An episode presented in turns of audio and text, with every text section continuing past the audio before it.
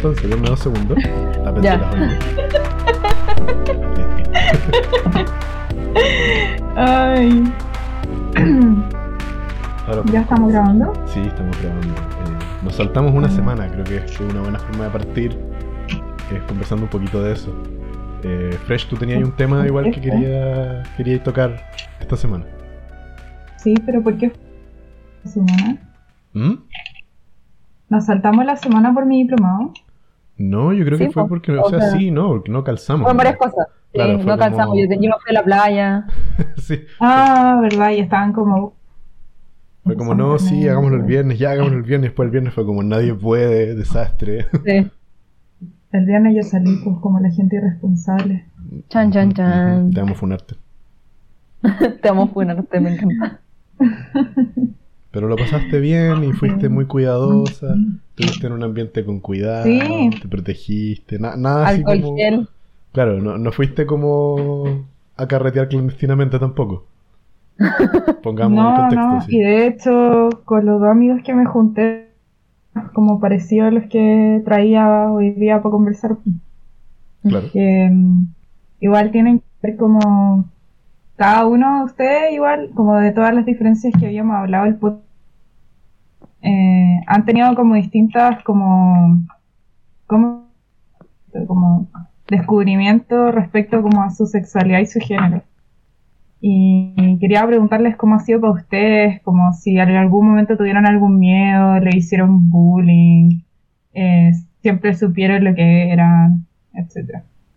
Mm, Es una, una súper buena pregunta. Em, Yo escuché la mitad de la pregunta, así que podríamos empezar con Jeff para yo Sí. ah, cachar más o menos cuál fue la pregunta. Tenemos un par de problemas técnicos. Aquí Sí. Summer no tiene muy buena conexión a internet. Em, La peor, BTR. Vamos no a decir, vamos decir a. BTR, pero bueno, es lo que es. Em, sí, yo creo que en ese sentido, eh, quizás por partir diciendo que me, siempre me he sentido súper privilegiado en ese, en ese ámbito, porque creo que más que dudas, nunca he tenido como dudas de mi sexualidad, llamadas como dudas, siempre he tenido como, o sea, no siempre, pero he tenido como momentos en los que he sentido como curiosidades, pero nunca me he sentido como, como confundido con mi propia sexualidad o con, o con mi género. No sé en realidad en este caso cómo llamarlo, porque no sé si esto es un tema de género tanto en mi caso. Eh, siempre me, me he sentido atraído hacia las mujeres. Eh, yo siendo un hombre cisgénero heterosexual blanco, ¿cachai? Como que estoy en el top de la gente con privilegio. Eh, entonces, claro, bullying por ese motivo nunca me hicieron. Nunca, fue, nunca fue tema. Eh, entonces creo que eso fue y, ha sido algo em, de lo cual puedo estar muy agradecido de nunca haber como sufrido en mi vida. Nunca he sufrido bullying por mi género, por mi orientación sexual, ni por cómo me veo, por así decirlo. O por cómo me he visto, o por qué tipo de persona me gusta, ni nada por el estilo. Eh, y, creo que, claro, o sea, para mí ha sido tan como natural, entre comillas, eh, siempre todo, que es un agrado. Pero.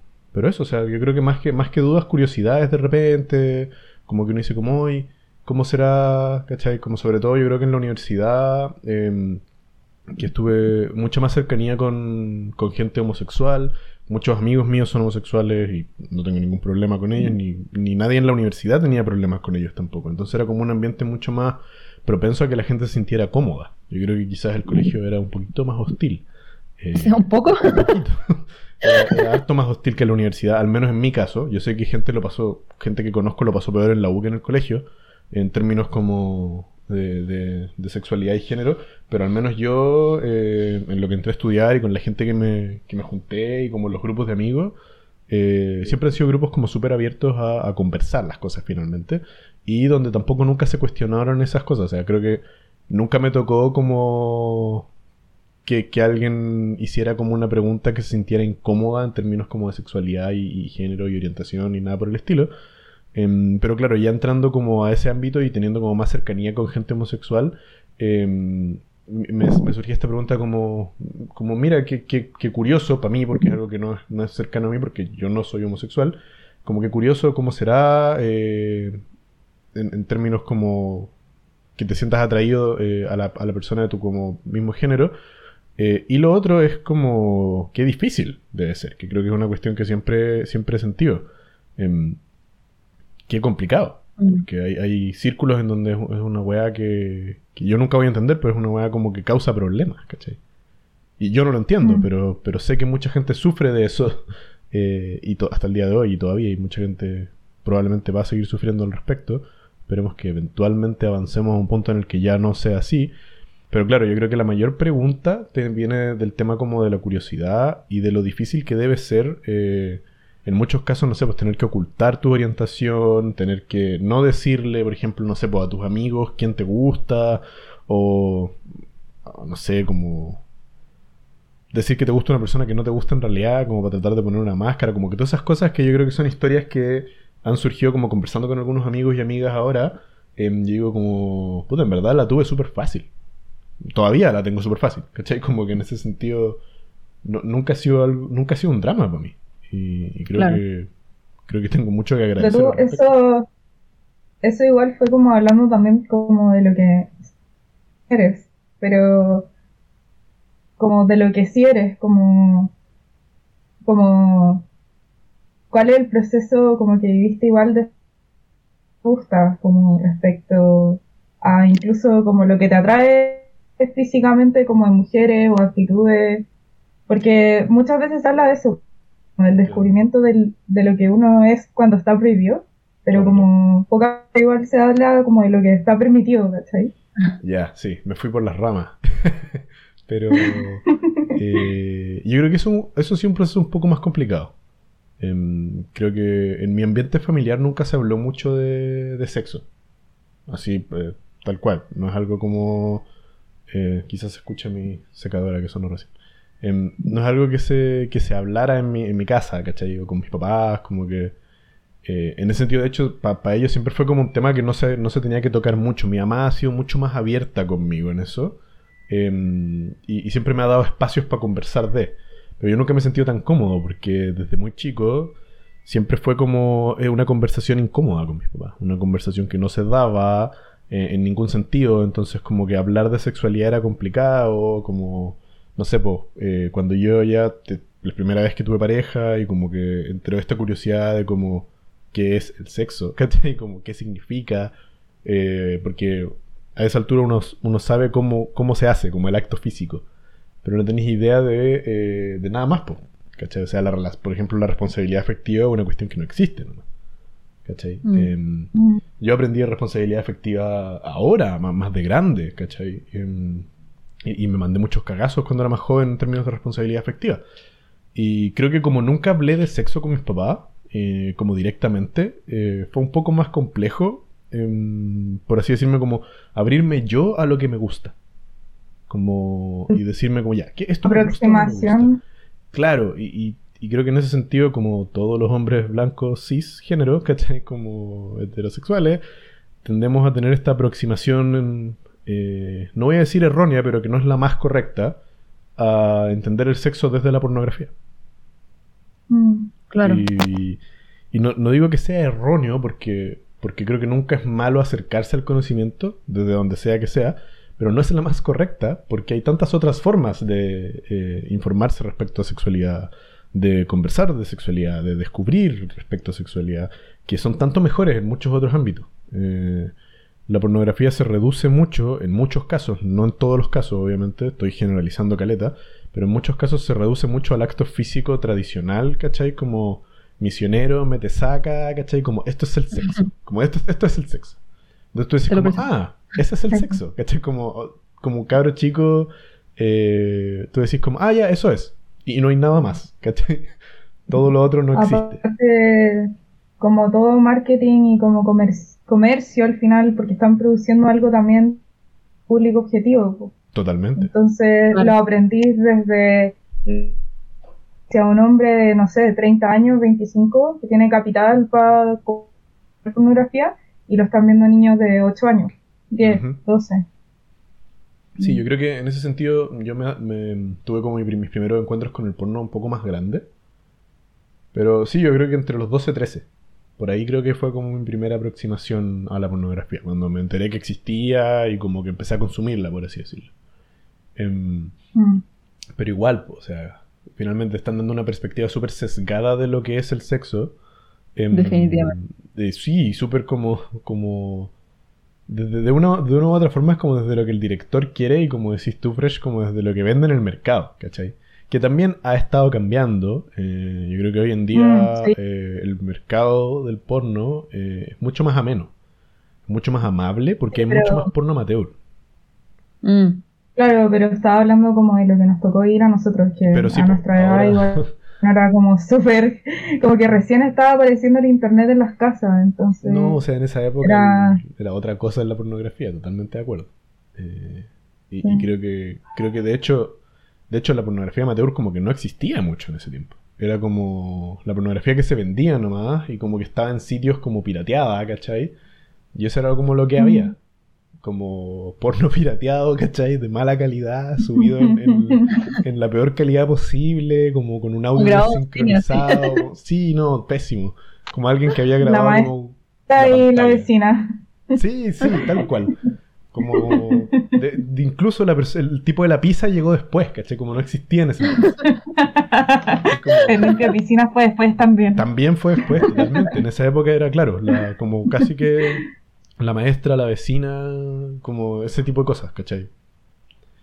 Eh, y claro, yo creo que en ese sentido el gran problema que tuve yo fue que aprendí con algo muy eh, de una línea, como esto es el sexo, así se hace, así es como funciona, eh, y que después solamente a través de como experiencia eh, uno se va abriendo a que la cosa no es así. Puede ser así, pero no tiene por qué ser solo así, y que hay muchas otras cosas como eh, entre medio, ¿cachai? em, no solamente hablando como de posiciones sexuales y de otras formas de tener relaciones sexuales, de otros tipos de encuentros, sino de que, no sé, pues yo soy un fiel creedor de que el sexo no solamente es coito, ¿cachai? Mientras que Mm. a mis 15 años yo juraba que si no había coito, no había sexo. Entonces, Claro. claro, Pero una concepción común. Sí, es una concepción súper común eh, y cualquiera puede estar totalmente en su derecho de no estar de acuerdo conmigo, pero yo creo que el sexo no es solo coito, ¿cachai? Como que hay muchas otras cosas. Em, y claro, uno va Ah, descubriendo otras sí. cosas como el sexo oral, ¿cachai? No sé, por la masturbación mutua, cosas como de ese otro tipo que, que yo creo que quizás a los 15 años estaban muy como, como, ah, pero es que quizás eso no es sexo porque no hay coito tradicional, entonces no tengo idea qué es, pero es otra cosa. Es que porque estoy hablando como internet igual. Algunas son súper religiosas de repente las que conozco. Y también me han comentado pues que no creen que hacer un montón de cuestiones es perder la virginidad, como que es solamente la penetración. Ujú. Es que la virginidad de por sí es un concepto que está como inventado y como que de, de por sí no, no tiene mucho sentido. Porque, por ejemplo, si, si quieres lesbiana en sí, nunca pierdes la virginidad. En teoría, claro, en teoría. O sea, sí. O sea, no. bueno, no nada penetrativo, me refiero. pero Claro, no sí, como espérate.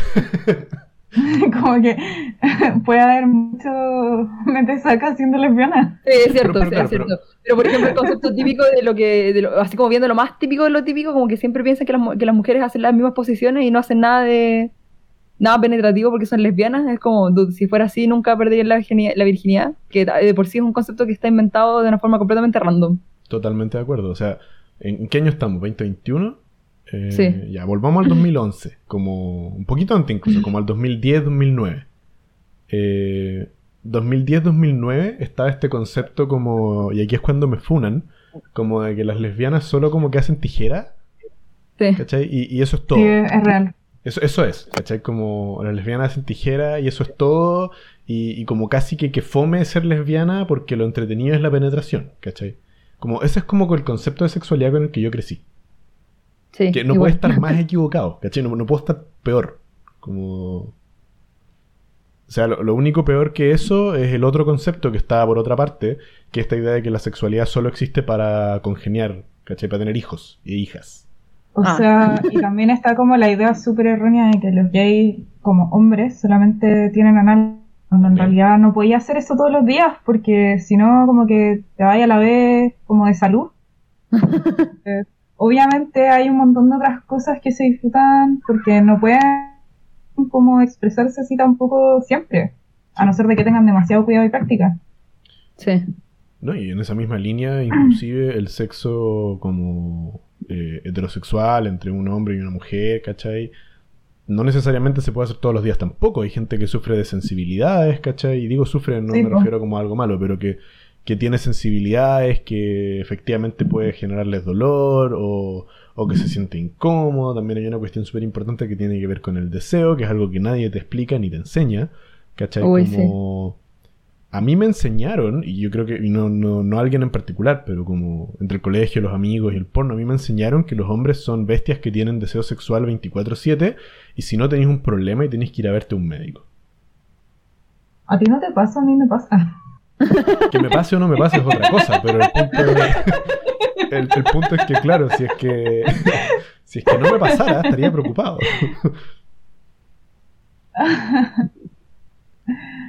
¿Y tú, Summer? Sammy Mimi, ¿cómo lo viviste?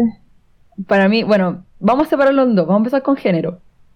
Eh, acá es algo que nunca le he contado, de hecho, porque me pasó cuando era muy chica. Eh, cuando era muy chica, yo creo que crecí sin conce- conceptos básicos de qué era todo. Digamos que tal vez fue bueno o tal vez fue malo. Eh, pero yo no sabía, por ejemplo, o sea, pensando en sexualidad, no sabía que lo, digamos, normal, entre comillas, era hombre y mujer. Para mí era, todo podía ser cualquier cosa. Y tampoco el, para mí el género no era algo que uno nacía con ello, que cosa que está bien, pero, pero nunca, el punto es que nunca nadie me explicó nada. a mí me dejaron ahí como, hola, naciste, eh, que te vaya bien. Así que como que toda mi vida siempre, yo siempre me sentí distinta, nunca sabía, eh, o sea, me, me dijeron que era mujer, digamos, pero no sabía muy bien a qué se refería eso, y, y todos mis compañeros de colegio siempre me decían que yo era hombre. Eh, me dijeron que era machotado o que era, o que era hombre directamente, cosa que me confundió mucho por muchos años, y muchos años no sabía qué era. Como que me decían una cosa, me decían otra, y al final no sabía como cuál era la concepción base, o qué, qué era, qué era yo. Estuve confundida desde, pucha, desde tan chica, de tercero básico hasta como séptimo, octavo, eh, donde tanta gente me decía, eres hombre, eres hombre, eres hombre, eres hombre, y yo decía así como, tal vez soy hombre, tal vez nací mal, ¿cachai?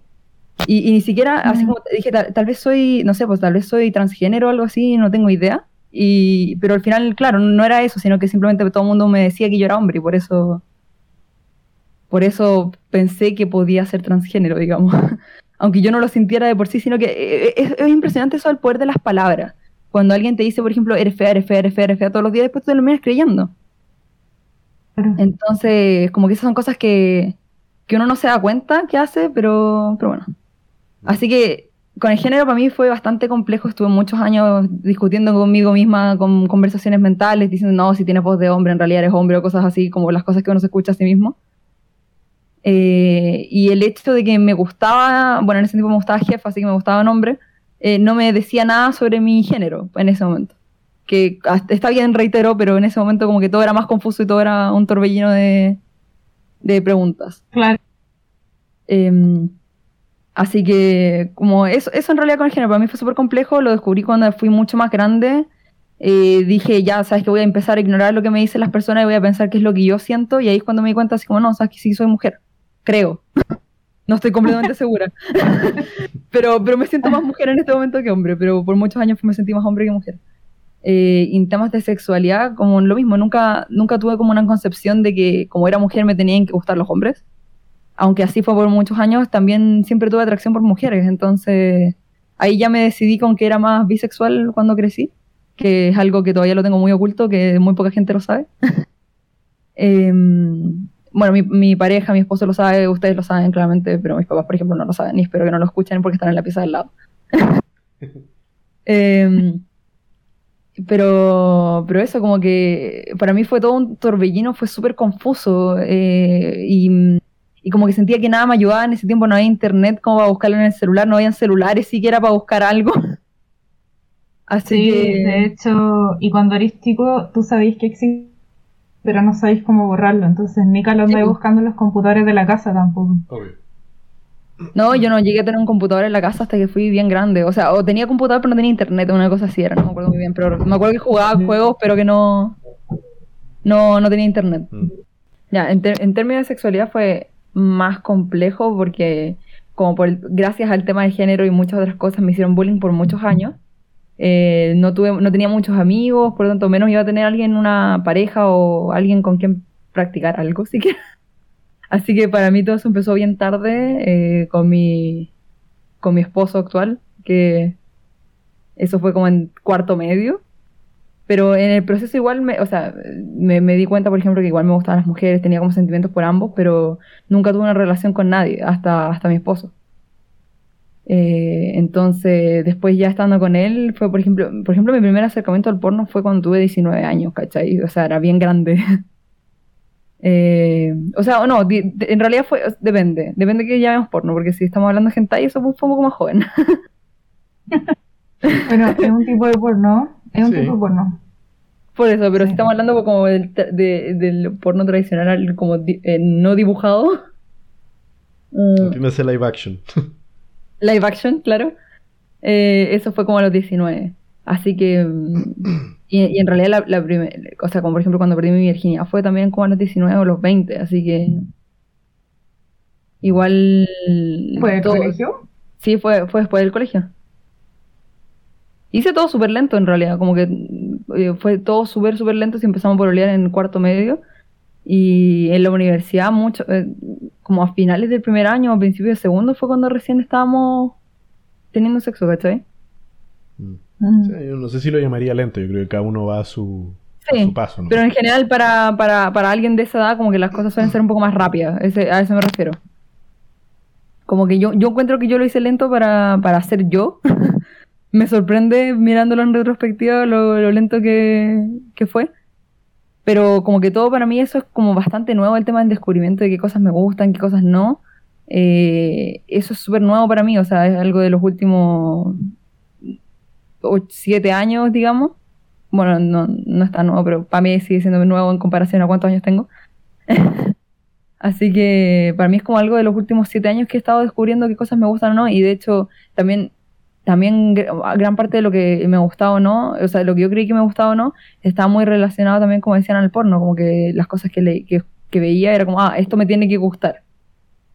Y había veces que, no sé, o mi pareja no lo quería hacer o cosas por el estilo, entonces como que yo me desilusionaba y después me daba cuenta que en realidad, no sé, pues lo hacíamos una vez como, pucha, en realidad le puse mucho color por algo que no quería tampoco. Pero, igual está bien probar cosas. Pero, pero veces que le, puse mucho color a algunas cosas y, como que ni siquiera me terminaban gustando. Así la expectativa alta. Sí, la expectativa alta. Las cosas que ahora yo creo que ya sé más o menos qué cosas me gustan, pero he de decir que eso es algo que yo creo que he descubierto en los últimos dos años. Una cosa así. Todavía sé que quiero probar muchas más cosas, pero pero bueno, las cosas son complejas, así que lo mejor es irse a un lugar propio a probar esas cosas. y bueno. Dale, dale, sorry. No, no, iba a, decir respecto al bullying. Eh, hubo harto bullying, al menos en el colegio. El colegio era muy poco. aceptaba muy poco de todo en realidad. Así que, mm. eh, sin yo haberme considerado como bisexual desde más chica, de todas formas hubo mucho bullying de mi parte, o sea, no de mi parte, hacia mí. Respecto a eso, o sea, que me decían así como, no, que eres hombre, te gustan las mujeres, cosas por el estilo, me, me dijeron muchas veces cosas así, me molestaron mucho, sin yo siquiera tener claridad de qué me gustaba o qué era. Eso. Pero como, como en mi caso el bullying sí nació como una, yo creo que hicieron bullying en el colegio respecto a eso, era como igual tenían razón los que me estaban haciendo bullying al fin y al cabo. No tenían por qué hacerme bullying, pero era una sospecha que tenían que estar como fundada en cosas que sí pasaban, ¿cachai? Pero súper chica, como que te digan que eres hombre de tan chica o que te digan que te gustan las mujeres de tan chica y te molesten con eso, como el quinto sexto básico, lo encuentro brutal porque yo creo que ni ellos sabían lo que querían. Entonces era como molestar que te afectó, que te afectó a ti y que podría haber afectado a un montón de personas que pasaron por gravemente. Mm. Sí, Yo, yo, creo que en ese sentido tiene mucho que ver con, con la época y con esta idea de cómo que era una idea como muy mal fundada, creo yo, que es como el sexo se hace de una manera y por ende hay un prototipo de hombre, un prototipo de mujer. Y si estás fuera de ese prototipo de mujer, entonces eres hombre, ¿cachai? Yo creo que, yo creo que tiene mucho que ver con eso. Entonces probablemente de ahí nace esta como lógica de como, ah, es que ella no es como las otras mujeres, entonces es hombre. Eh, y si es hombre, le tienen mm. que gustar las mujeres. Porque, porque esa es la lógica, ¿cachai? Es como... Em, lo cual es súper, tal como decís tú, Fresh, es súper dañino, como que finalmente una cuestión que yo creo que a nadie le hace bien. Em, y que creo que es una de las mayores dificultades, por así decirlo, eh, de, de, de, al menos como nuestro crecimiento como en torno al género y la sexualidad, que es que no existía como el concepto de un área gris, sino que era negro o blanco. Como o eres hombre y te gustan las mujeres, o eres mujer y te gustan los hombres. Y todo lo que estaba entre medio era como el demonio y está mal y no existe. Como edades chicas, no sé si todavía están así, porque no tenemos hijos ni nada, y tampoco tengo hermanos chicos ni primos chicos como de la edad en las que nosotros, que esas cosas pasan, como quinto, sexto básico, y es cuando la gente como que los niños se empiezan a gustar y como a mirar. Sí. Eh, pero sí me pasó como a mí. Yo sentía muchas veces que como que yo no le podía gustar a la gente que gustaba porque tenía actitudes que no eran como asociadas normal bonitas, ¿cachai? Mm. Como, ¿En qué como súper competitiva. Me gustaba como hacer cosas físicas, como mover mesa, ¿cachai?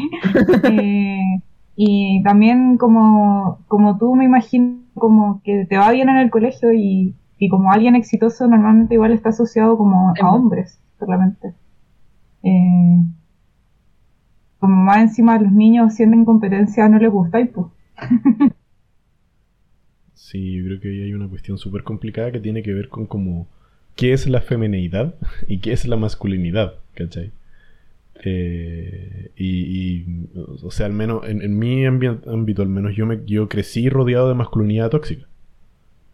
Como Mm. yo no conocí una masculinidad sana y como autopropiciada hasta, hasta mis 21 años, Mm. o 20 años yo creo. Por ahí recién como que empecé a descubrir que existía eh, como una forma, no sé si es una forma, pero que uno se podía como sentir masculino sin hacer todo lo que el resto creía que era masculino.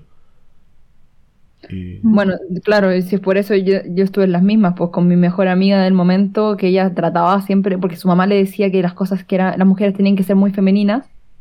Eh, ella, por ejemplo, me decía, no, es que las mujeres compran ropa, las mujeres usan la ropa solo una vez y después la regalan o la venden, cosas así. Wow. No, es que las mujeres se maquillan. No, es que las mujeres. Y así. Y yo, y yo no hacía nada de eso. A mí no me gustaba maquillarme, no me gustaba eh, vestirme.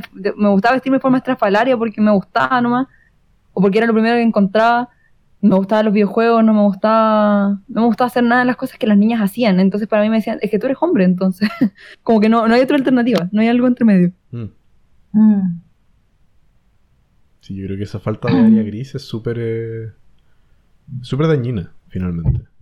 Em, y, y te- está muy ligada a esta idea como de, claro, las mujeres hacen las cosas de una forma, los hombres de otra manera, y está la idea como de mujer igual femenino, igual gusta de hombres.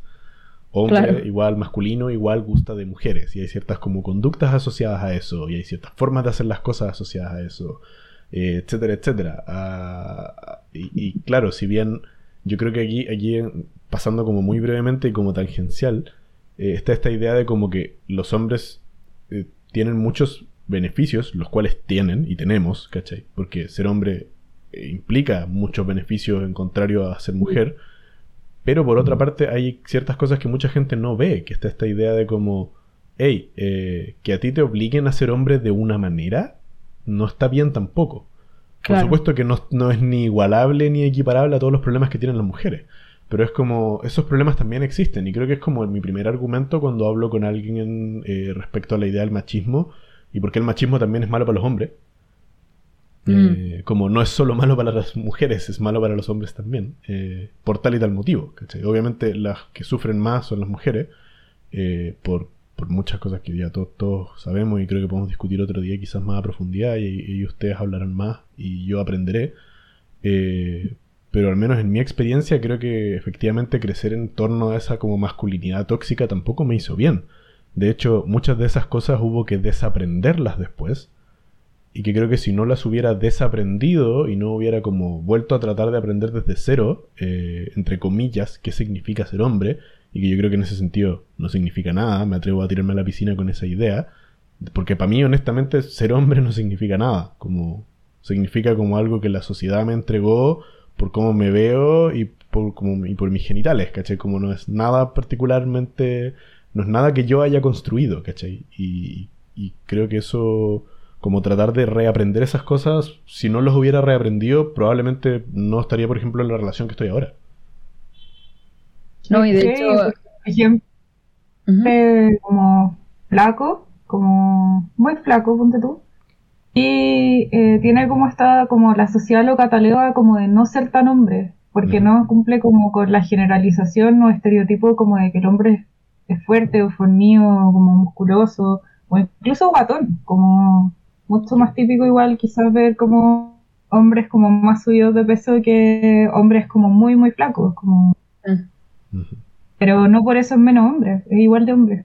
Sí, y es complicado porque a veces eso también, yo creo que me atrevo a decir que la gran mayoría de las veces esa idea como de que el hombre es fornido y como le gusta hacer deporte y todas esas cosas, uno deja ahí fuera un montón de gente que simplemente no le gustan los deportes y que es súper válido, como no tiene nada de malo que alguien no disfrute de hacer actividad física, pero dos, también está muy asociado a esta idea de como que los hombres son violentos, lo cual, Sí, si bien eh, tiende a ser real en un término general, eh, por como se ha demostrado que en términos muy generales los hombres sí tienen una tendencia mayor a la violencia, em, como en términos históricos, pero también te cataloga a ti en una idea como, ah, entonces como hombre tengo que ser violento.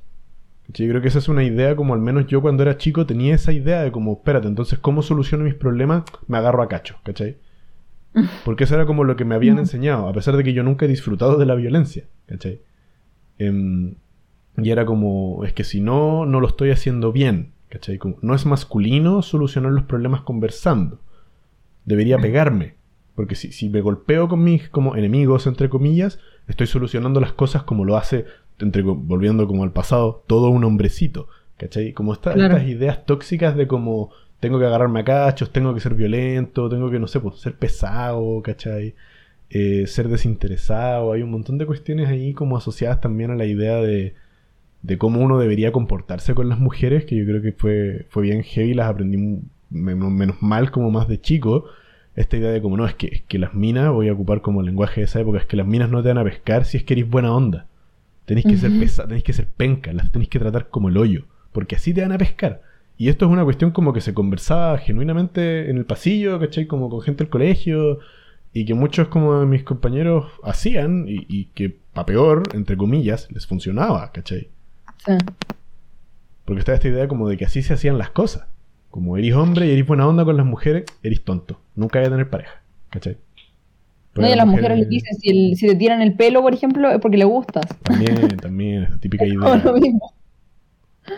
Yo, obviamente, pero había un compañero que, punto tú, literal, agarraba objetos que yo tenía en el escritorio y se las frotaba por sus genitales, por fuera de la ropa, porque es súper desagradable. Mm.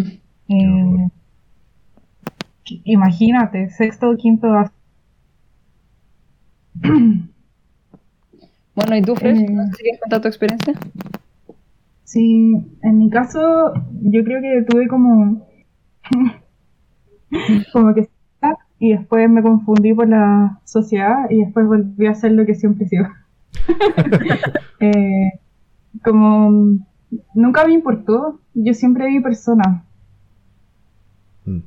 Y antes de que me gustaran, eh, antes como de saber que hay una diferencia. Y sí, como que desde chica, muy chica, mis papás igual siempre me han explicado bien las cosas.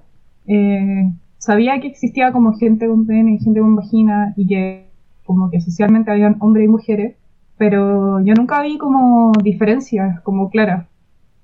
Eh, yo podía ser fuerte, que una mujer podía trabajar, eh, lo mismo un hombre, ser mantenido, Ujú. ¿se entiende? Eh, entonces, crecí así y, y creo que desde como chico, chica, chique, eh, me gustaban como en su mayoría solo los hombres, me atraían, pero siempre las mujeres bonitas. Y tampoco era como porque las ve. Hay como cosas de la feminidad que siempre me han desagradado mucho, yo creo. Eh, y por eso quizás siempre me atrajeron más los hombres antes. Que había como algo como de la competencia femenina que me desagradaba mucho. Masculina era como interesante, es como quién es más fuerte, quién es más inteligente, eh, quién se tira los chistes más pesados, que igual a veces tiene que ver como con esa inteligencia como, como rápida, como de poder molestarse. Pero mm, como que la competencia femenina siempre es como, yo tengo estas cartas como más rosadas y la última Barbie, y le gusta al chico y a ti no. Y son como cosas tan superficiales que creo que por eso siempre como que ese tipo de feminidad que es como la que parte como en los niños, me es mucho, mucho. Y siempre me traté de, de como alejar de eso. Y por eso yo creo que me atraían más los hombres cuando era chica. Yo creo que también tiene que ver con el círculo con el que teníamos, porque en el colegio que teníamos tampoco era muy Mm. bueno en ese sentido. Era, era mucha ese tipo de competitividad. No sé si todos los colegios eran iguales, no, no sé, pero al menos en nuestra edad eso era muy común. O sea, me atrevo a decir que no todos los colegios son iguales. Sí, bueno. Pero, Claro, espero, eh, por tener fe en el mundo.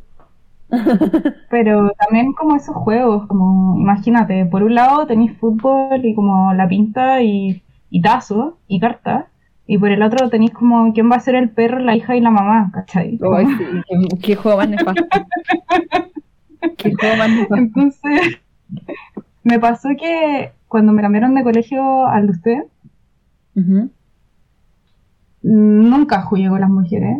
Y siempre, primero me empecé a como tratar de jugar con los hombres, que en realidad en el colegio anterior en el que yo estaba, jugamos todos juntos. Nunca existió el juego de la mamá y el papá. Mm.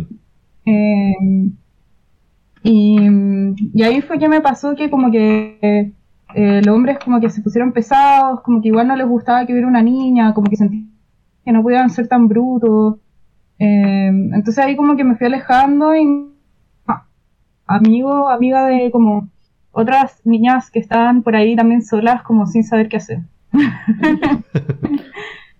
Eh, y, y claro, pues como eh, ahí yo como por esos periodos, como sexto básico, quinto, ¿qué edades, son? Como nueve.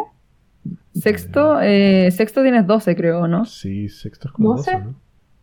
Sí, ahí yo creo que no sabía bien lo que era. Y fue colegio que empecé como a cachar que habían muchas definiciones y como maneras de ser, como que estaban como más aceptadas que otras. pues. Porque igual me sentía como súper que no encajaba y como rechazada por muchos lados que tenían como la mayoría de la gente. Mm. Mm. Eh, y mm, creo que la sexualidad fue como todo culpa del yaoi. Si soy honesta. Me encanta. Y tenía como 12 años y, y no el ya, y creo que el yaoi tampoco nunca lo vi como ese yaoi como nefasto del que se habla ahora, que es como que uno es hombre, porque como yo nunca vi eso, Mm. eh, era como más como eso nomás, pues el amor entre las personas que tenían eh, como sexo diferente. Y eso también yo creo que pasa con el yaoi, pues como veis a dos hombres y uno tiene el rol de la mujer, se te mezclan las cosas en el que, ah, entonces en verdad no es menos hombre porque haga cosas de mujer, son dos hombres que se aman, Claro. y uno es más femenino que el otro. Siempre hay uno que es más femenino que el otro en el yaoi, y eso yo creo que se discute, y el yaoi también está cambiando en ese sentido, como ahora hay yaoi como hipermasculino, medio, dos femeninos, lo que queráis. Eh, pero yo creo que ahí uno también dice como, ah, entonces eh, hay roles, pero no significa que tengan que estar como siempre asociados como un sexo. Claro. Y, Claro. y claro, y bueno, siendo chicos, como que le contesto a mi amiga, una de mis amigas enganchó y empezó a verlo. y, y conversando y todas esas cosas, después nos enamoramos y estuvimos juntos. Mm. Eh, y ahí fue cuando apareció lo del bullying que ya había hablado anteriormente. Claro. Eso desencadenó en Eh, esto como... eh, ¿Cómo se llama esto? No me acuerdo la palabra que estoy buscando, pero esto es como que la gente hablando cosas de ustedes que si bien no eran ¿Rumores? mentiras, ¿Rumores? claro, rumores, como que si bien no eran mentiras, tampoco estaban como necesariamente fundados, por así decirlo. Sí, es que éramos igual como súper tóxicas en ese sentido, como eh, todo el rato juntos, juntas, entonces eh, obviamente la gente iba a sospechar y, y nunca, no- como que nos dimos un beso en el colegio ni nada, pero Pero yo creo que igual la gente se da cuenta como, porque hay distintos tratos. Mm. Como, igual a tu pareja que al resto, le hablas igual a tu pareja que al resto. Entonces, como que esas cosas igual se notan. Y esto fue en primero medio y mitad de segundo medio. Mm. Entonces, igual la gente alrededor tuyo tampoco están como ingenuos y, y ya empiezan a notar como esos tipos como de tratos diferentes. Sí, yo creo que Mm. igual está vinculado a la idea de que, como que cuando uno es más, más chico, por así decirlo, cree que la pareja es como la persona con la que más tiempo pasáis. Entonces, como, ah, esta persona está todo el día con esta otra persona, eh, son pololos, son como que está esa idea, ¿cachai? Como- y que es muy típica. Em, Sí. Y que yo creo que a esa edad no necesariamente es incorrecta, eh, pero, pero tampoco es real. O sea, uno puede tener una pareja y no estar todo el día con ella, o con él. Sí. Te- no, no- no es necesario estar todo el día con tu pareja para que sea tu pareja. Son como cosas que uno aprende quizá un poco más de grande. También cuando la como que la posibilidad de estar todo el día con la persona como con la que está ahí no es muy real tampoco. No, porque siempre tienes cosas Mm. que hacer, trabajar, estudiar, algo. Eh, Bueno, excepto en este momento de pandemia donde sí se puede, pero, Habla por ti. pero en general, claro. Sí, pues, y eso. eh, y con, con ella roleábamos, pues. Yo creo que el rol siempre ha sido como, como de mi descubrimiento como sexual personal, de género, de todo. Que te expliqué en el podcast anterior, que es que escribíamos historias como desde la perspectiva de unos personajes. Claro. Eh, y claro, y ahí en ese momento yo creo que me definía como mujer. Y después en la U, eh, como que viví mi vida a hombre con tres años, que fue súper traumático, pero ese otro tema que no tiene nada que ver con género ni sexualidad. Eh, no traumático sexual en todo caso, sino como traumático. Dramático en general, podemos decir. Sí, un poco general. Eh, pero yo creo que gran parte como de del como mi descubrimiento, los que han llegado a la batuta, quizás son como la gente transgénero y no binaria, Mm.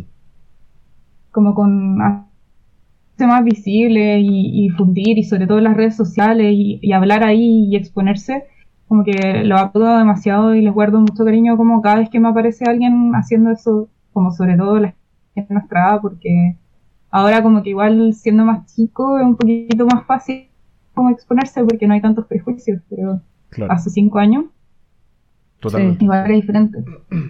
Y yo creo que también todo eso que decía tú, Jeff, como de los matices, como que, y todas las miles de nomenclaturas que ahora existen. Eh, y fuera también, eh, objeto, o sea, no sé qué opinar de eso, pero existe. Y, em, entonces, como que eso igual me ayudó como a darme cuenta en, el que, a- aparte tu expresión de género no tiene por qué ser tu género, que también es una de las cosas que me chocaba porque yo tengo un cuerpo súper como clasificado femenino, como curvilíneo, cara ancha, no soy plana. Entonces, para mí es difícil como vestirme de la manera que me gusta porque todo está como calzado y cortado de una manera Claro. eh, no, se- no, se te, no te hace ver bien. Eh, en mi opinión, como que luego lo veo en otra gente curvilínea y lo encuentro preciosas, pero como que cuando yo me... Bueno, es que hay todo un tema con la ropa, que la ropa tampoco está hecha como para caber Sí. en todos los cuerpos. A mí me queda terrible la ropa en general, así que uso pura ropa grande. O uso ropa muy apretada, son las dos opciones, pero no uso una ropa intermedia. sí, pues, entonces como que mucho, mucho como tiempo después, los últimos dos años, últimos años, estaba empezando como a darme cuenta que me, considero muy humano, como ser mujer, ser hombre, como que al final puedo escribir cosas como femenina o masculina, porque tienen ciertas connotaciones sociales y características de esas palabras, pero no siento que existan como mujer ni hombre en general, eh, y que existan como expresiones de que son como uno se mueve, se viste, habla, eh, y sexualmente me di cuenta que soy como pansexual, demisexual, no sé, ahí entre medio. entre una y la otra. Sí, y todo gracias como yo creo que al internet, a ver distintas experiencias online, como el descubrimiento maya. Porque yo creo que siempre lo fui, como lo iba explicando, como desde chico. Yo no entiendo muy bien la... Bueno, es que a mí me falta investigar bastante en realidad, como, como ya, ya estoy como asentada, no, no, no, no me he visto con el problema de identificarme todavía. Pregunta, pregunta, aquí es una enciclopedia. es que en realidad tampoco sé si quiero identificarme como con palabras específicas. Creo que quiero ser como lo que soy nomás. no, no sé si tengo una palabra, como que cuando la gente me pregunta, bueno, y si es que le tengo suficiente confianza, le digo soy bisexual y punto, pero como que no, porque no, no sé cómo a dónde, como qué palabras usar tampoco, no sé cómo, por ejemplo, entre pansexual, demisexual y bisexual tampoco entiendo muy bien la diferencia. Que pasa un poco, y a mí me pasa entre pansexual y demisexual eh, que en realidad yo me definiría como demisexual, pero eso es como muy de hace medio año, eh, como no se cuenta de las descripciones bien. Eh, ayudan como, yo creo que las palabras como a poder como, como comprender qué es lo que te gusta. más allá como de tú explicárselo a alguien, porque a mí todavía me pasa cuando me preguntan, yo digo bisexual nomás, porque me da un como terror, en verdad gigante, como la gente que no sabe y ahora explicando diferencias y como que más encima seguro como ay hoy día hay tantas sexualidades como quesos no sé como entonces como que de hecho el término bisexual tampoco está muy aceptado como incluso yo creo como los gays y las lesbianas que los bisexuales yo he escuchado mucho abuelo y tía y cosas así decir como ay es que no se deciden no sé o son unos sueltos no pueden estar con nadie qué horror eso sí como como no, es que es porque todavía no te decidí. ¿Decidir de qué? No, entiendo. Depende mucho igual la definición, porque hay muchos bisexuales que consideran pansexuales, pero siguen diciendo bisexual. Pero como lo dice la palabra bisexual, son de dos. O sea, que te gustan los hombres, que son, nacieron hombres, como con sexo masculino, y que su expresión de género es masculina. O sea, y que te gustan las ah. mujeres, como que nacieron con sexo femenino y que su expresión de género también es femenina. Pero todo como transexual, no binario, gente de género fluido, no te gusta. Claro. Eso supone que es bisexual. Ah, no tenía idea, wow. Sí, pero es como la para hacer la diferencia de las otras cosas que han ido apareciendo, porque en realidad bisexual se ha usado como desde hace mucho tiempo para implicar todo, onda, todo lo que era como eh, que te gustan solo la gente transexual, que te gustan solo eh, los hombres masculinos y hombres femeninos, no sé, como por un montón de cosas mm. en esa categoría. Eh, bueno, y pansexual es que te gusta todo, todo, como lo dice la palabra, todo como con un, podría, tú podrías estar con un hombre que se cambió eh, de sexo a mujer, que se operó y todo, pero que después se terminó igual identificando como hombre. Eso igual podría ser pansexual, como que te gustaría así. Mm. Y demisexual es que no podéis sentir atracción sexual por gente a no ser de que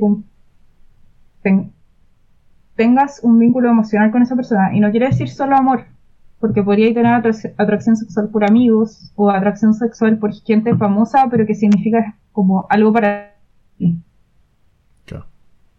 no tenía idea. Me falta mucha investigación todavía en el tema. que creo que además son temas que están cambiando arte también, pues se van, se van como sumando eh, un montón de cosas. Porque creo que eso es súper bueno, porque finalmente permite eh, que la gente fluya entre una y otra cosa y que no esté como A o B, ¿cachai? Y, creo que, que, sin obviamente ánimo de decirle nada a nadie, si hay alguien que se siente cómodo siendo solo A y quiere ser solo A toda su vida, adelante. Pero hay mucha gente que no se siente cómoda con eso y mucha gente que tiene curiosidades que yo creo que en, nuestra época, en nuestra infancia, eh, eran mucho menos aceptadas que ahora. Y creo que siempre es malo eh, negarle cosas a la gente cuando no le están haciendo daño a nadie más. Mm. Como que, que, un, mm. que un niñe diga que quiere explorar sus relaciones románticas y sexuales con hombres y después diga que las quiere explorar con mujeres también, no le está haciendo daño a nadie. Entonces, ¿por qué, ¿por qué tenemos que limitarle si, si no está haciéndole daño a nadie, genuinamente? O sea, lo único que está haciendo es, dar más amor. genuinamente. De hecho, vi un meme hace poco que me dio mucha risa. Que sí, como resulta que al final el fin del mundo y la extensión humana va a ser culpa de la heterosexualidad. Eh, y no como por, por ser heterosexuales, sino como población. Ujú. ¿Sino como qué? Entonces, por la sobre, sobrepoblación. Ah, Todo nuestra culpa. Me dio mucha risa, me dio mucha risa. Yep. Es toda nuestra culpa. La dictadura gay no va, no va a destruir nada. No, sí, es un tema, yo creo que en ese sentido eh, agradezco como haber tenido la oportunidad de como crecer eh, después, como en segundo crecimiento, digamos, como ya más grande, ya entrando a la universidad, como de haber tenido como diversidad de amigos y amigas y amigues, ¿cachai? Como gente con distintas orientaciones sexuales, que se identificaba de distinta manera también.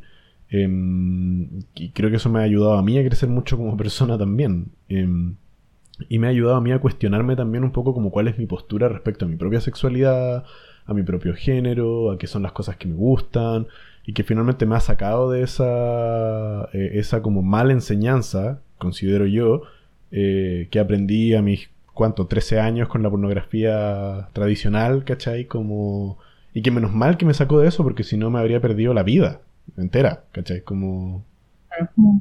Como sea, si, si, y, y que está bien, cada uno le gusta lo que quiere, pero si yo todavía creyera que lo único en sexualidad es el metesaca en posición misionero tradicional y que eso es así, ¿cachai? Y como que el orgasmo masculino es el único importante porque es el que tiene relación con la concepción, eh, hoy estaría brutalmente deprimido.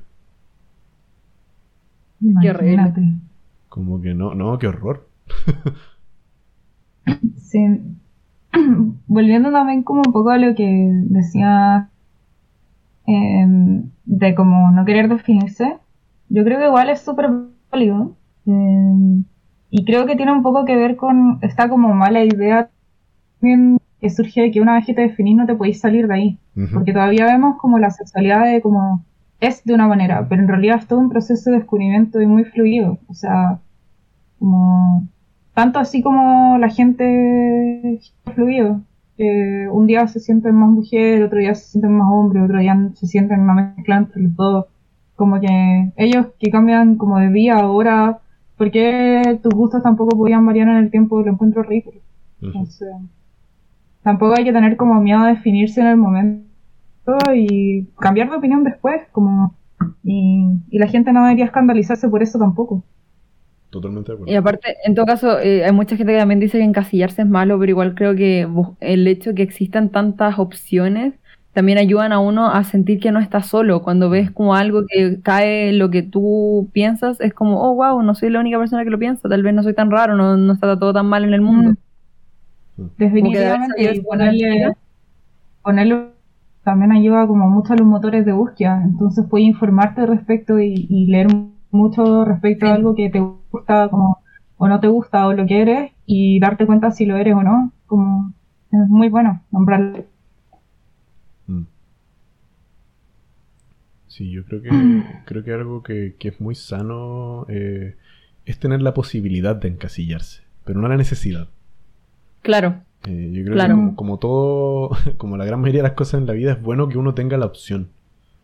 Pero, pero no tenéis por qué, no estáis obligado a encasillarte en nada, ¿cachai? O sea, esp- menos- espero, o sea, ojalá que, que quien sea que esté escuchando no se sienta obligado a encasillarse en nada. Em, pero tenga Mm. la, la chance. De tener la chance de decir como, pucha, ¿sabéis que sí? Creo que, creo que, como decías tú, Fresh, no sé, creo que me identifico más con los pansexuales, me permite como buscar información, sentirme acompañado, como decía Samuel, no soy la única persona pansexual en el mundo, y quizás en uno o dos años más me doy cuenta que, pucha, en realidad no es tan así, o ya no me siento tan pansexual. La gente cambia. Contrario a- Sí. a, creencia popular, la gente cambia. Y la los gente cambia caleta. cambia. La Sí. gente cambia Sí. mucho. Estaba buscando como, porque siempre se habla como de cuando alguien deja de ser como niño, adolescente, empieza a ser adulto, tiene que ver como con, eh, con desarrollo neurológico. Pero me puse a buscar como de teorías más como humanistas, como al final cuándo es que se desarrolla tu personalidad y como que deja de cambiar. No tu ideología, pero tu personalidad, porque la ideología igual siempre las puede cambiar, aunque hay como hay estudios, se supone que siempre la podéis cambiar, pero hay estudios que dicen que la ideología es más difícil cambiarla. Ujú. Como evalué. Eh, pero salía que la personalidad desarrolla de una persona hasta los 50 años. Esto yo 50. me voy a decir como que me tincaba que iba a ser como harto tiempo porque todo es súper fluido y depende mucho de las experiencias que uno tenga. Y de hecho hasta puede ser después de los 50 años, si es que tienes una experiencia, por ejemplo, traumática, muchas veces también puedes cambiar tu personalidad harto. Ujú. Sí, pues, eh, es la media. Hay gente que se muere sin nunca haber como llegado a una personalidad fija y no tiene por qué ser algo malo. Si una personalidad fija incluso podría llegar a ser algo malo. Claro. Claro. Aprovecho quizás este momento como de hablar de justamente el cambio y como la fluidez. eh, para dejar ahí una cuestión como importante, dado que estamos hablando de sexualidad, que es que creo que, eh, al menos en mi caso, ¿cachai? como siendo alguien que tiene, lleva años en pareja y toda la cuestión, creo que eh, darte cuenta de que uno fluye también en la sexualidad y entiendes en todo tipo de cosas, ¿cachai? Eh, tanto como puede que a mitad de una relación de pareja resulte que, no sé, pues te sientas atraído por personas de un género que no es el de tu pareja, ¿cachai? O puede ser Mm. como, por ejemplo, quizá haya cierta práctica sexual que ya no te gusta, o ciertas prácticas sexuales que ahora te gustan y que antes no te gustaban. Eh, tener la capacidad de explorar esas cosas eh, creo que es demasiado fundamental para tener una relación satisfactoria. En mi caso, eh, cada uno es libre de tener las relaciones como quiera, pero yo creo que en mi caso ten- tiene que estar esa libertad de poder hablar esas cosas con tu pareja. Es decir, como es, sabéis que esto, no sé, ya no me gusta tanto, o sabéis que estoy muy interesado en esto, un poco como lo que decías tú, Samer, antes, como quiero probar X cosa. Y creo que cuando Claro. tú dijiste ahí como que le diste mucho color a cosas que finalmente no te gustaron tanto, yo creo que hay que darle color a esas cosas. Cuando uno quiere probar Sí, porque algo, si no, nunca hubiera sabido que no me gustaba. Justamente, y te habría quedado siempre con la sensación de como, y que, que esto es real, ¿cachai? Como yo creo que, eh, al menos a mí me pasa, y yo creo que a mi pareja también le pasa, y a mucha gente le pasa, cuando uno no dice algo y se queda como con la idea de, eh, está esta como vocecita detrás de la cabeza diciéndote como, pucha, entonces nunca vas a poder probar esto, ¿cachai? Entonces Sí. siempre te vas a quedar con las ganas de entonces nunca, ¿cachai? Como que los seres humanos somos re buenos para como darnos vueltas y ahogarnos en un vaso de agua. Em, y es re fácil ahogarte en un vaso de agua cuando estáis solo en ese vaso de agua. ¿Cachai? En cambio, si habláis con tu Mm. pareja y le decís, como, "Oye, mira, sabéis que hay algo que me interesa mucho, no sé si estaréis dispuesto o dispuesta a probar, ¿cachai? Y, y puede que te digan que no, pero uno tiene que estar dispuesto a que te digan que no también. Y, y decir, ok, ¿qué hago si es que me dicen que no? Eh, veo si es que lo probamos más adelante, o si es que digo, sabéis que en realidad no importa, porque mi relación con esta persona es más importante que mi curiosidad, o sabéis que mi curiosidad es más importante, qué sé yo. Pero creo que quedarse como con las ganas y guardarse eh, las cosas que a uno le pasan eh, no es sano en, en ningún nivel. Y además, Sí, la comunicación es como, yo la considero obligatoria. Eh, Sí, Y todo lo demás, cada uno verá qué es lo que prima sobre el otro y ninguno es más o menos válido. Pero si no se comunica, terrible. o sea, eso es una relación. Comunicación entre dos Sí. personas, como confianza y comunicación. Si no, no sé qué tenéis con esa otra persona. Un acuerdo sexual, ¿cachai? Como no entiendo si no hay comunicación. Y, y quiero decir igual, eh, dar como un hincapié a que esa comunicación igual se puede ir desarrollando. Por ejemplo, en mi caso, como mi primer, como mi pareja actual fue mi primera pareja, eh, no sabía muy bien cómo comunicar tampoco y no, no sabía qué, qué cosas había que hacer, no sabía que, no sabía que uno podía comunicar. Entonces fue como, al inicio de la relación fue muy poca comunicación y después nos, íbamos- nos hemos ido comunicando cada vez más hasta ahora que nos comunicamos de todo, digamos. O sea, Eh, sí, pero sí. es algo que va evolucionando. Es que yo creo que uno también va evolucionando. Y así como, como digo, la gente cambia, uno puede cambiar para mejor. No es necesario que siempre cambie para peor o, o para mantenerse igual. Como que uno puede ir mejorando ciertos aspectos de uno mismo. Em, y, y en ese caso, no sé, pues, o sea, a mí me pasa, por ejemplo, que a mí me costaba mucho comunicar. Eh, todavía me cuesta. Eh, siempre ha sido algo que me cuesta mucho.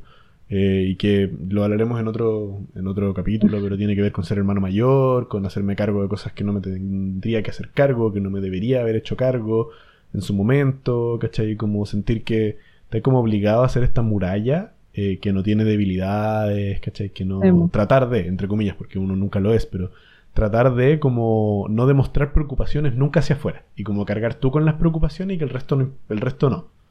Eh, entonces eso a veces hace que sea complicado comunicar. Decirle a mi pareja como, oye, ¿sabéis que Mira, me pasa esto y me tiene un poco preocupado. o sabéis que, no sé, me he sentido, me he sentido mal por tal y tal motivo. Em, aprender no solamente, y creo que esto es lo más importante, no solamente a pedir, que es algo que yo creo que mucha gente sabe hacer, pedir, Mm. eh, pero pedir bien también, porque una cosa distinta es como, oye, quiero hacer esto y si no, chao. Y otra cosa es como, oye, estoy interesado en probar esto, ¿qué te parece? Conversémoslo, vamos de a poco, abrámonos a la posibilidad de, ¿cachai? Como yo creo que ir conversando las cosas de a poco es una verdadera forma de pedir Sí. algo. Pero Y también a ser- veces también, a veces también como está el pedir, pero también está como el proponer. Igual son dos maneras distintas de hacerlo, porque una cosa es como, me gustaría hacer esto, eh, y otra cosa es como, te encantaría que hagamos esto, Claro, como sí. que son dos maneras igual distintas de comunicar. Sí. Totalmente de acuerdo. Y de hecho, creo que en ese sentido, proponer, al menos en lo personal, me parece una mejor opción. Sí. Sí, Como, como claro, obviamente no todos tienen como la capacidad de proponer porque es difícil, da susto, pero pero si puedes proponer en vez de pedir, creo que es bueno. Hágale, ¿cachai? Como creo que es una buena opción. Pero, eh, y un poco para cerrar la idea de la que iba antes, creo que también está esta necesidad, y creo que es una necesidad súper importante, y, y como hablando de todo lo que hemos hablado, como el tema género, sexualidad, y volviendo un poco al punto, es una de las cosas que yo aprendí muy tarde, eh, justamente porque soy un hombre blanco cisgénero, ¿cachai? Como que es que ser vulnerable también es importante. Sí. hay mucho. Es necesario que muestres tus, tus vulnerabilidades con tu pareja. Eh, y no solo con tu pareja, yo creo que con tus amistades y con tus relaciones. Uno tiene que también darse cuenta a quién le muestra vulnerabilidad, a quién no y cuánta. Pero creo que es demasiado sano en un punto personal. O sea, para mí es muy sano poder mostrarme vulnerable con algunas personas. Pero por ejemplo, en mi caso, con mi relación, también es muy sano para nosotros como pareja cuando yo tengo un problema y voy y digo, ¿sabéis que Mira, tengo este problema, me pasa esto, me he sentido súper triste por tal y tal motivo, eh, estoy interpretando esto de esta manera y no sé si es la manera correcta, ¿cachai? Y muchas veces me ha salvado de como peleas, problemas y cosas que, que era porque había una mala interpretación por ambas partes, Sí. o una falta de comunicación, o yo no había entendido algo bien, o al revés, mi pareja no había entendido algo bien. Y, y como que uno puede conversar esas cosas, ¿cachai? Antes de que escalen en una bomba que revienta y que termina siendo como, como un problema gigantesco solo porque a veces uno no es capaz de mostrarse vulnerable. Mm, Y ahí también viene el tema de la de cómo comunicas esa vulnerabilidad, porque puedes decir, porque puedes tratar de ser vulnerable y, deci- y decirlo de forma atacante, por ejemplo, tú dijiste esto, en vez de decir, yo entendí esto y eso me causó tal cosa, como decirlo desde ti, desde, desde uno dentro, eh, muestra más vulnerabilidad y, y, mm, y es menos atacante que decir esto y no es así, no sé.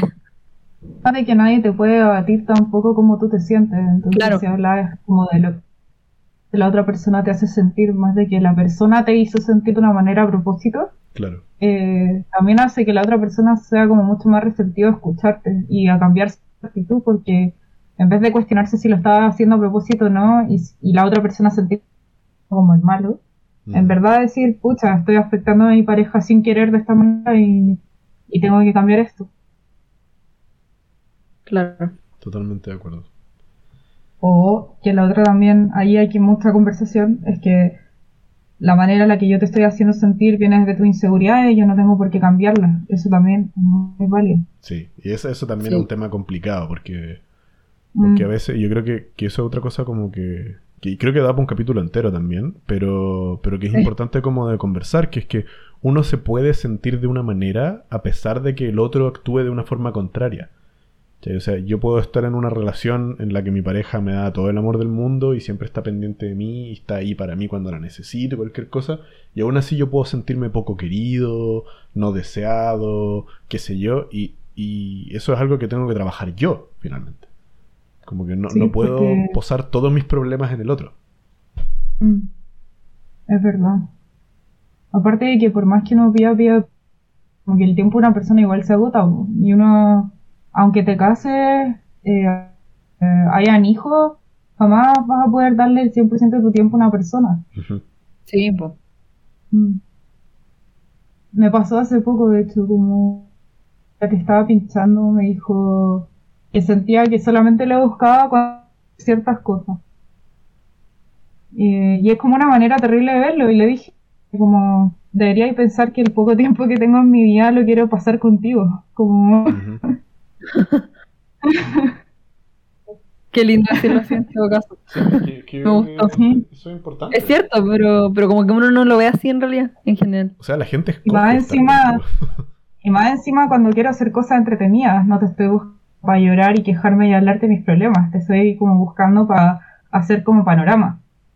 Claro. Entonces, como me, me choqueó mucho su postura. Como honrado.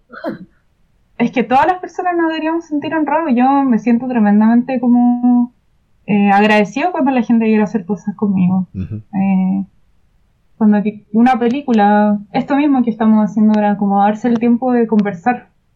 No lo así con cualquier persona. Y cuesta. O sea, la semana pasada lo tuvimos que cancelar. Sí, Sí. es verdad. El segundo capítulo ya cancelado. po. Decimos cancelado. Vamos, excelente.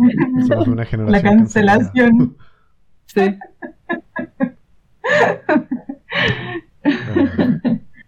Sí, yo creo que, creo que es importante eso, como entender que, que finalmente la gente cambia, la gente tiene posibilidad de cambiar, eh, de crecer y, y- y como dice Fresh, uno escoge estar con alguien y esa otra persona también escoge estar contigo, entonces Sí. eh, creo que creo que y también de nuevo como que hay muchos temas acá que podemos tratar por horas pero esta idea como media quinceañera tóxica eh, y aquí es cuando me funan 2.0 em, de como es que yo voy a cambiar a mi pareja porque porque yo sé que es lo mejor para él o para ella entonces si es que se queda conmigo va a ser feliz como amigue usted no viene a cambiar a nadie usted viene a disfrutar de la compañía de alguien si no lo está disfrutando entonces convérselo y si las cosas no cambian, entonces vea qué va a hacer al respecto, pero tome una decisión por sí solo. Sí, Como- ¿no? Y, y yo lo voy a cambiar, pero wait, que yo no voy a cambiar nada. También, Ah, claro, también. como voy a cambiar a mi pareja, pero yo me voy a quedar igual, porque yo sé lo que es Yo soy mejor. perfecto. Como, Dios. Grow up, ¿cachai? Como que sí. Sí. Eh, y por lo mismo también entender que, que las parejas tienen defectos. Igual que uno. Eh, como que Sí. uno tiene defectos importantísimos y la pareja también. Y, y uno tiene que estar ok con esos defectos. En donde si hay cosas que te molestan mucho, uno conversa y ve si es que se pueden ir cambiando de a poco, o qué sé yo, o tratar de buscar un punto medio, pero, pero no existe la gente perfecta. Lo siento, alarma. Eh, qué fome estar con alguien perfecto. Honestamente. Sí. Para eso mejor casi sacerdote y estáis con Dios nomás, pues. Sí. Tiene una relación con un asistente virtual así. Sí, o sea, Sí. cásate con alguien 2D. Uh, uh, uh, la de Samsung, hay que hablar de eso. ¿Cachai? Como si te interesa alguien como que no envejezca, que no haga nada que no te gusta, búscate algún personaje 2D que te encante, imprime un cartón gigante y, y está ahí. No, no, el asistente virtual de Samsung. Sí, Sí. no, es verdad. Estamos, estamos todos de acuerdo. Está sensual.